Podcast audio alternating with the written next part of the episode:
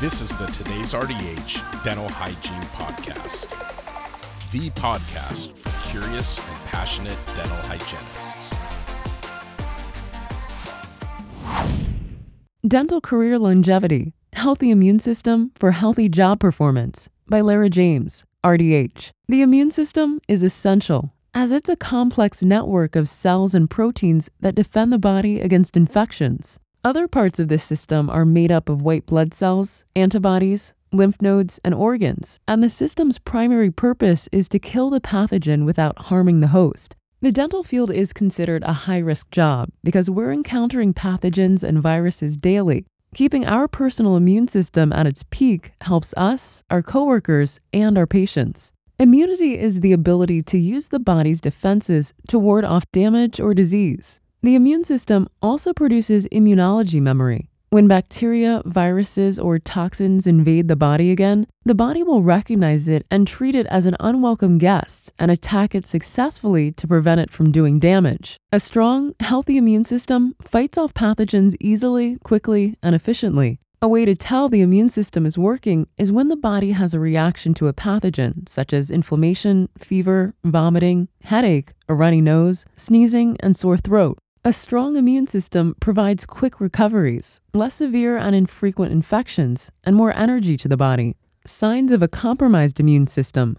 A poor, weak, or compromised immune system is more prone to infections. When this happens, the body must play catch up and come from behind to fight any bodily invasion. The body is compromised and more prone to consistent infections from viruses and bacteria, placing the body in a constant fighting stage. This makes illnesses more severe or harder to treat. A weakened immune system is regularly dealing with infections that a robust immune system would not welcomely receive. High stress levels lower the immune system's response and decrease lymphocytes which increases the risk of viruses and colds. It takes longer to recover from a cold with a compromised immune system, while infections happen more frequently. A weakened immune system will develop constant colds throughout the year with a longer recovery. In contrast, a healthy immune system may develop about two to three colds a year, with a normal recovery time of seven to 10 days. It takes three to four days to develop antibodies and fight off pathogens with a healthy immune system. Frequent infections such as ear, pneumonia, chronic sinusitis, or receiving multiple bouts of antibiotics a year is a sign of a weakened immune system. Constant fatigue with consistent sluggishness and exhaustion is forcing the body to conserve energy to fuel the immune system to fight off pathogens. Stomach issues, including frequent diarrhea, gas, or constipation, could be a sign of low amounts of healthy gut bacteria that may increase the risk of viruses or chronic inflammation. The beneficial bacteria and microorganisms that live in the gut defend it from infection and support the immune system.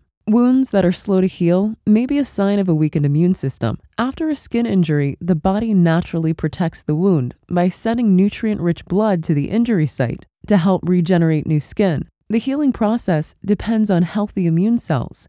In contrast, if the immune system is sluggish, the skin won't quickly regenerate, taking a longer time to heal. Immune system types. The two types of immunity are innate and adaptive.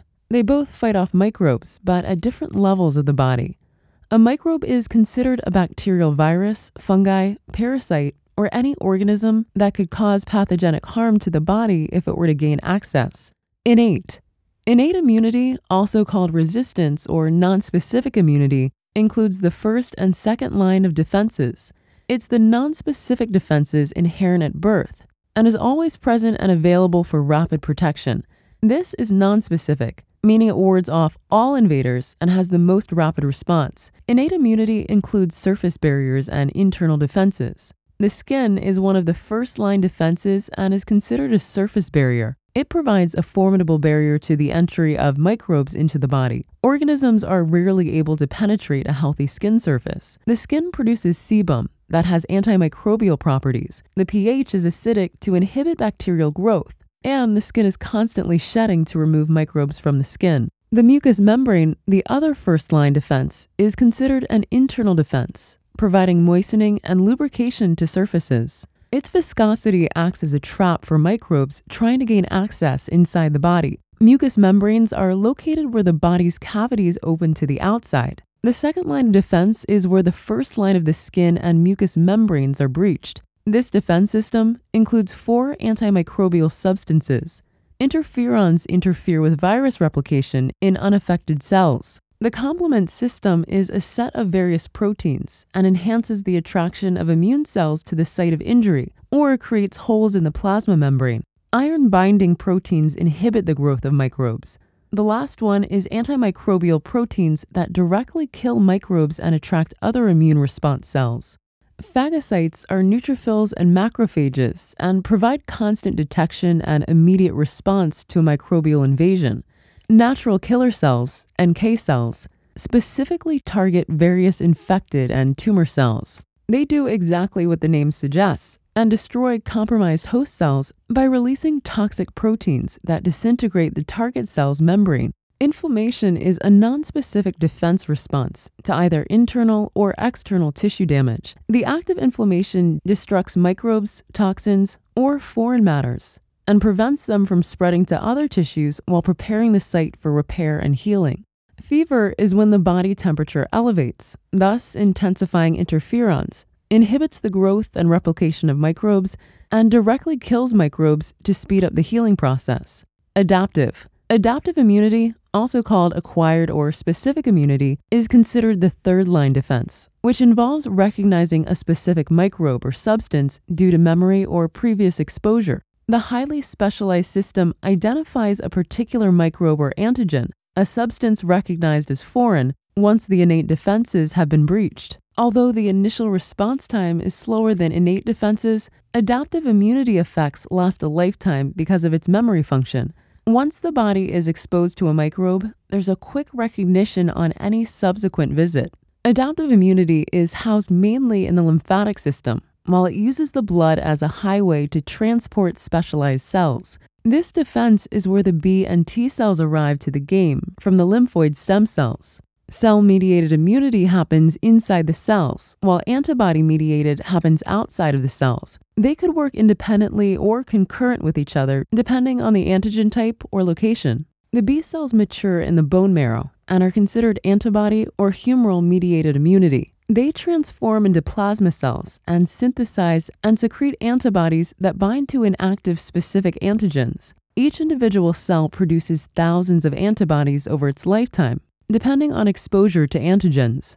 The T cells mature in the thymus and develop into helper T cells and cytotoxic T cells and are considered cell mediated immunity. Helper T cells aid both cell and antibody mediated pathways, while cytotoxic T cells directly attack invading antigens. Initial exposure. Upon initial exposure to an antigen, the body lacks specific antigen receptors for a response, this protection of immunity needs to be created for each and every novel antigen encountered throughout life. With each new encounter with an antigen, symptoms occur, such as flu or cold like symptoms, with coughing, sneezing, fever, runny nose, sore throat, achiness, tiredness, headaches, and vomiting. This is what helps generate immunity to the antigen. This happens because the body hasn't yet generated immunity to that specific antigen yet. Within hours or days after exposure, T and B cells undergo clonal selection. Lymphocytes divide and specialize into dedicated cells with unique receptors for a particular antigen in the membrane. After clonal selection, effector and memory cells are made,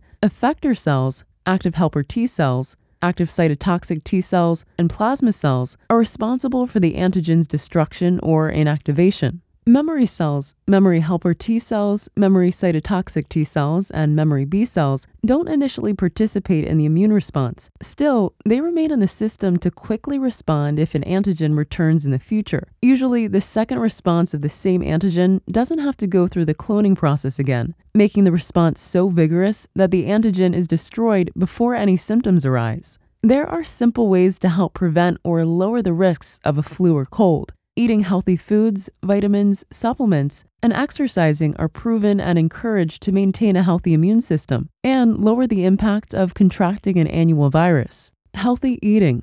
Nutrition plays a huge role in a healthy immune function. Vegetables provide good sources of vitamins, minerals, and antioxidant polyphenols. Maintaining protein adequacy improves the immune system since immune cells and antibodies are made from proteins. Avoid refined foods since they're nutrient deficient and they add to the inflammatory role. To increase immunity, refined sugar and fried foods are the biggest unfavorable factors in the diet aspect. Refined sugar has a suppressive effect on the immune system. Glucose competes with vitamin C for entrance into the cell. When insulin levels increase from glucose, a growth hormone is released and depresses the immune system. A diet high in fried foods depresses the immune system, increases inflammation, and creates a risk for autoimmunity. Vitamin C. Vitamin C contributes to the immune defense by supporting the innate and adaptive immune system's cellular functions. Vitamin C accumulates in phagocytic cells and enhances microbial killing.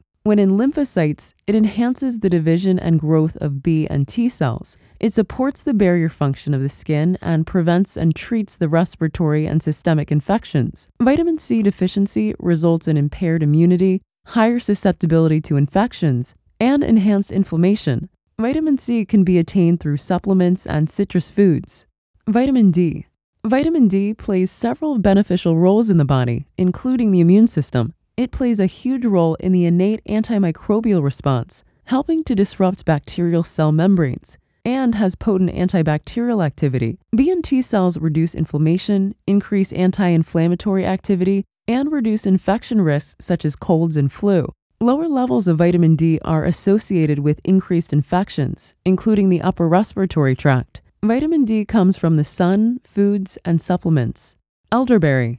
Elderberry has properties to help fight viruses and boost the immune system through the many antioxidants and vitamins. Its polyphenols support the immune system by increasing the number of white blood cells. It decreases inflammation and reduces the severity and length of the flu. Elderberry is found in supplements, lozenges, gummies, capsules, and liquid form. Licorice. Licorice is a common herb in traditional Chinese medicine and has shown to be useful as an antiviral, antimicrobial, anti tumor, and anti inflammatory substance. The licorice root has the ingredients glycyrrhizin, liquiritigenin, and glabridin, which give it antiviral properties. Studies show this may be effective towards SARS CoV, severe acute respiratory syndrome related coronavirus. Glycyrrhizin inhibits the virus replication, absorption, and penetration in the early steps of the replicative cycle. It boosts interferon levels to attack viruses, reduce inflammation, and maintains healthy lung tissue. The flavonoids in licorice root suppress pulmonary inflammation by inhibiting neutrophils. Licorice is found in food, tea, and supplements. Zinc. Zinc is very advantageous since it increases white blood cells production to fight infection and helps T cells, B cells, natural killer cells, macrophages, and neutrophils fight more aggressively. It helps with antioxidant and anti inflammatory activity. It also reduces the number of infections and the duration of a cold or flu when taken within the first 24 hours of symptoms. A zinc deficiency adversely affects the growth and function of T and B cells. Zinc is found in cold medicine products, supplements, and food. Exercise. Exercise provides a positive boost to both the innate and acquired immune systems. After an exercise session, instant mobilization of immune cells start to circulate in the blood. Depending on the exercise, immune cells, macrophages, and neutrophils circulate at an increase of 50% to 400%. Although this is beneficial to the immune system, these cell circulation returns back to baseline three hours after exercising. Regular exercise reduces inflammation, allowing the immune system to perform better. Acute inflammation is the immune system working, while chronic inflammation can slow down the immune system. Increasing blood flow helps clear bacteria from the airways, causing a brief increase in body temperature to strengthen and protect antibodies. More active people tend to acquire fewer upper respiratory tract infections. From an individual level, why not have the best immune system the body can offer, having an advantageous start over any foreign object that accesses the body? Our careers will last longer with a healthy immune system.